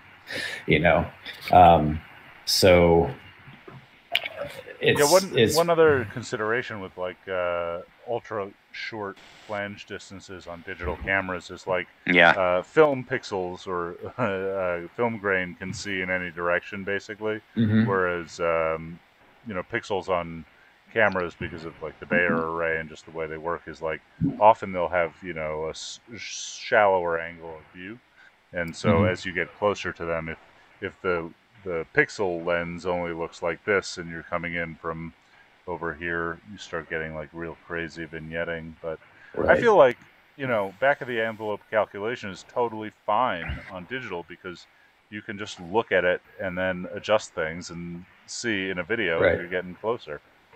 Right. My challenge is I don't have one of those cameras or anything with a Sony E mount, so I've got to. there is there is another possible way to work around this. Oh. If you if you designed a lens to go on a focal reducer that fits the A7, the, the then you could then you could get it out where per your, your sensor. It would also add a stop of light, which so for I finally broke down and bought a cheap Chinese focal reducer to, to try on Fuji cameras. Uh, Okay. so I'm starting to find out that I actually like certain amount of image deterioration. and that this whole supposed image quality thing is far more subjective. You're speaking my language, Nick. to cut a to cut a long story short, I, I bought it one that takes Nikkor lenses, and I really freaking like it. It it means I can use a wide I get a wider field of view and an extra stop of light. I'm shooting in the pitch dark in the woods right now, and you know this watery mid midwinter light, and having that extra stop of light is a big deal. Um, Yeah. and it, it it does add a different quality to the image, it, but it's all positive. I'm not. I don't see any downside to it. I'm I'm really enjoying it. Okay. So so that's Hey, Eric. another another solution. Right on. Hey, Eric, uh, what do you think about maybe coming on our show uh, and doing a full episode of this type of talk? Because, as you know, I love this whole homemade lens concept um, and uh, and what we're we're able to do with this. Um, and and we can. Uh, I'm I'm just afeared we're going to um, run too long for for most people to listen to Right. uh, with this and um, and we'll and and I, I was gonna say um, you know you might run out of words but I have a feeling you're not one of those people who runs out of words very often am I right with that I could deny this, but my fiance would be just like, You're right exactly so you're yeah so uh, let's um, let's talk about getting you on either on the next episode or one very soon. And uh, Or- thanks for Wait, hey, can I in. can I ask a question before we badger Oh, Eric yeah. public into coming on our show? Hey, Badger away. when is uh when is this lens due for this camera that you're making for Wayne and Alana? I was gonna say it would be fun to do this a little further on when I have some traction on on that BC. Um, I'll know the due date today after five o'clock. Um, I mean, no matter what, like this week, once the elements arrive from Fred, um, I'm gonna start work for sure, just specking stuff out. And I did also order an optical bench because Awesome. you know, if Oh. if if nothing else, it's just one of the little Arbor educational Cop out. Arbor science. cop out. Cop out. Well, mostly not for the large format ones. for this little apartment, like Yeah. just little Mhm. right here, like Yeah. I can no longer just sort of scooch up against the wall Yep. and go, oh, that looks about like I can't. Yeah. And I- and I don't wanna drop- spring screws on every mirror and lens alignment. Uh, and I don't want to drop a lens element onto a, a large format, sen- like a full format sensor. That would suck. Nick, So yeah, have- there's there's one thing I just was thinking. I don't know if they make focal reducers for your full frame camera that you're planning to put this lens on, but you can you adapt a the other the opposite, the thing that magnifies the image a bit. Uh, you know the yeah, I forget what they're called, but those you can find in every junk store for peanuts. Uh, Right. So you would get one, stick it on the adapter that fit the A7. Anyway, what it does is it gets you out away from the sensor, and it should spread the light out uh, so that you don't have that issue of being too close. right. Um, so and and Yeah. if actually the magnifiers, some of those even come with a helicoid, so you get uh like a macro thing, which could be handy too. yeah, for sure. Well, I Um, just I just wanted to say that like we have made the mistake on the podcast before when somebody we want to talk to is working on something that we really want to hear about, pushing them off and pushing them off as they kind of work on it. Like my buddy Joe, we didn't let him on the podcast for like six months now because I wanted him to finish this damn book so he could talk about it. And like we really just should have had him on as soon as we could, and then uh, had him on again to talk about the book. But um, yeah, that's Yeah, I mean, I, I feel fairly certain um, I should have all the pieces in place to get to, to serious work on it um, within the next week, week and a half. The other thing I need to get out here now that I have so weird a house um, with a with a real garage is I can That's set up like oh about. oh dude I can set up a woodworking shop basically. But Eric, the Um, shop is going to get your 3D printer so dusty. Good thing I don't have a 3D printer. Um, There you go. Uh, uh, but I have a drill, pre- a genuine like drill press coming, which will uh, really let me like do a much better job at precision, especially precision drilling holes, like I'm going to need to do for Alana's uh, lens barrels and whatnot. Um, You know, the small tabletop bandsaw is another really often missed tool. we Uh, have one of those already. also, That's the great. drill press is clearly just wasting space that could be used for a CNC mill. And have you Uh, have you have you ever used a router table? We have, we actually have a router. We just Yeah. got it, and we're going to get a table for it. Perfect. Graham is I think we're- of shit over I there. think we're getting dangerously close to Norm Graham breaking Abrams. Out the trombone. No, Well, just just this. about, you know, just- the, this old house, Norm Abrams. He said, "Today we're building a shaker chair. We put it into the shaker chair machine, and it just does it." You know, um, No, that's that's your 3D printer, man. We're doing it the old. The shakers had to Yeah, pedal their routers, but it's not that different. Dude, I almost I was so tempted to get one of those. Mark Osterman was selling a pedal powered route like router. No, pedal powered um, lathe hmm that he had in his garage. And if Mhm. if I wasn't on the opposite coast in California from him in Rochester, New York, it was a beautiful piece of machinery that he'd restored. And it's just it's dope. Right? You put the wood in there and you hand pump it and you do your thing. And I was Yeah, like, you that know is what's, what's so better rad. than, than a hand pump lathe? An Tell electric us. machinist's lathe. you don't True. jump true. up and down while trying to hold the tool straight. Then Dude, there's a there's an older version which uses a bow and a string that's wrapped around a spindle. That's spindle, the and you one just that I've used. yeah. I had a friend who uh, painstakingly carved a set of bowling pins on a bow lathe. I've made like two Holy cuts and said, you know, enough of this. I have electricity. Yeah, I'm I'm not that much of a. a my mother masochist. my mother just converted one of her um, sewing machines to a hand crank sewing machine and she is so excited i think that she'd be re- she's going to be disappointed if we don't lose you know Now- power for weeks Now I have Uh, to near throw in here that I have an old hand crank drill press. And I've discovered it's a self-feeding drill press, and I've discovered that it will drill with much finer bits than any electric tool because it, because it's turning slower and it's built Mm-hmm. like a freaking brick, you know, whatever. It's it's you can put these very fine little bits on it and they won't break. I believe this. and Yeah. yeah Owner? with, with that shall we uh shall we wind her up and uh We've been winding Ethan up this whole time talking Yeah, about right. like, anything but a 3D All this 3D printer. printer talk. Sure. Well, I mean, we could talk winding, lasers. if we winding must. people up and Ugh, the laser cutters are pretty dope. I'm not going to deny it. Okay. Um uh let's do some shout outs. Ethan, do you have any? Oh, I probably have a long list of people I owe uh, owe uh, shout outs You want to. to you want to jot them down? We'll come to you Yeah, last. okay, okay. Uh Nick, anybody you want to shout out to? Uh, yeah, give me a sec. Why don't you do your shout first? Okay. Um, I want to say thank you to Matt Beckberger, who um, was one of the people I sold some camera equipment to. Thank you very much. Turned into a Chamonix. Um, and, um, uh, you know, um, I guess that's the main one. I'm also really excited about um, a future project that he's told me about that I'm not going to tell you guys about because I don't have the right to tell you about his project but I'm really excited about a project that's coming out of uh, Raveni Labs up there in Canuckistan. Um, let's see. Uh, Eric, do you have any shout out? Canuckistan. Canuckistan. yeah, absolutely. Yeah, you betcha. Oh, Um, ah. Oh yeah, yeah, for sure. I'm from Wisconsin. You know, like my and- dad's a Yooper, and so like when the drinks go, Wisconsin comes out. oh, yeah. No, I know that because, you know, I'm from Minnesota.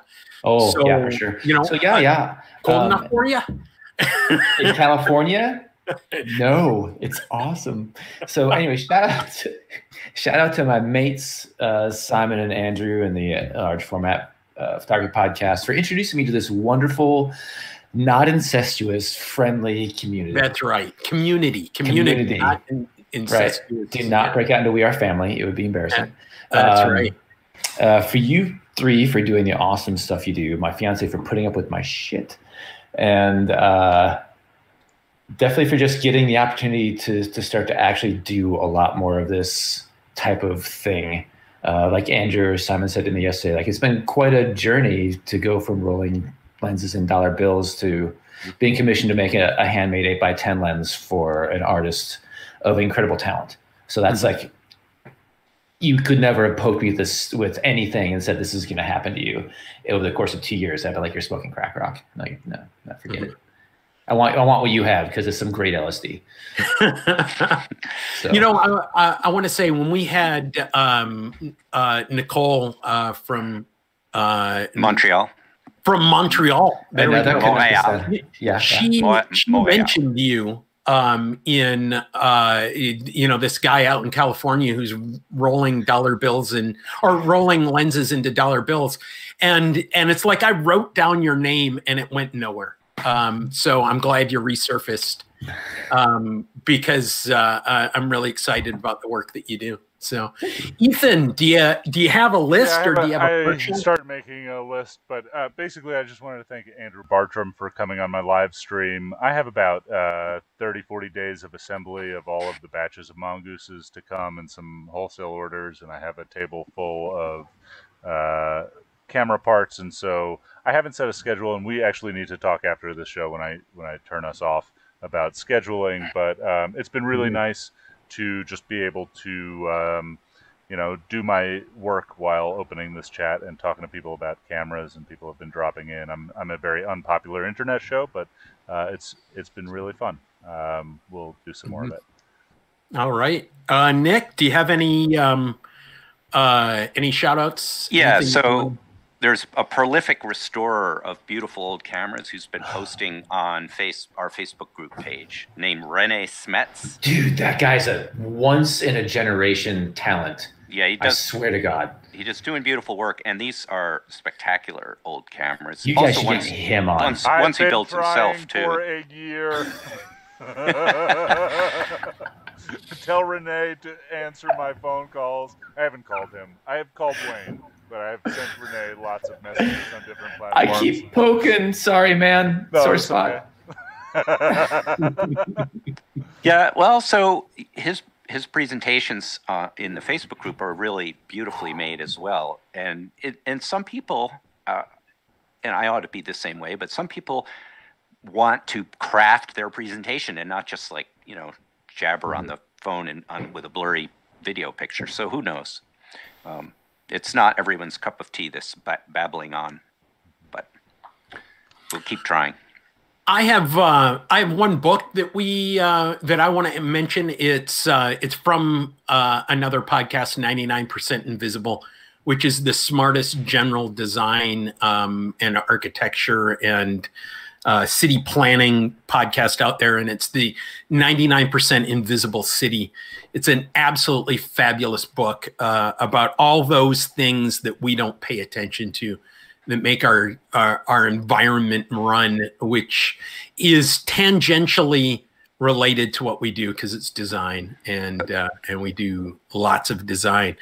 Uh, at this point, we normally thank Robbie for the who composed the music that you guys have not been listening to in this episode we'll because we are one. I have a slack and we have dropped the ball and we don't have the music ready.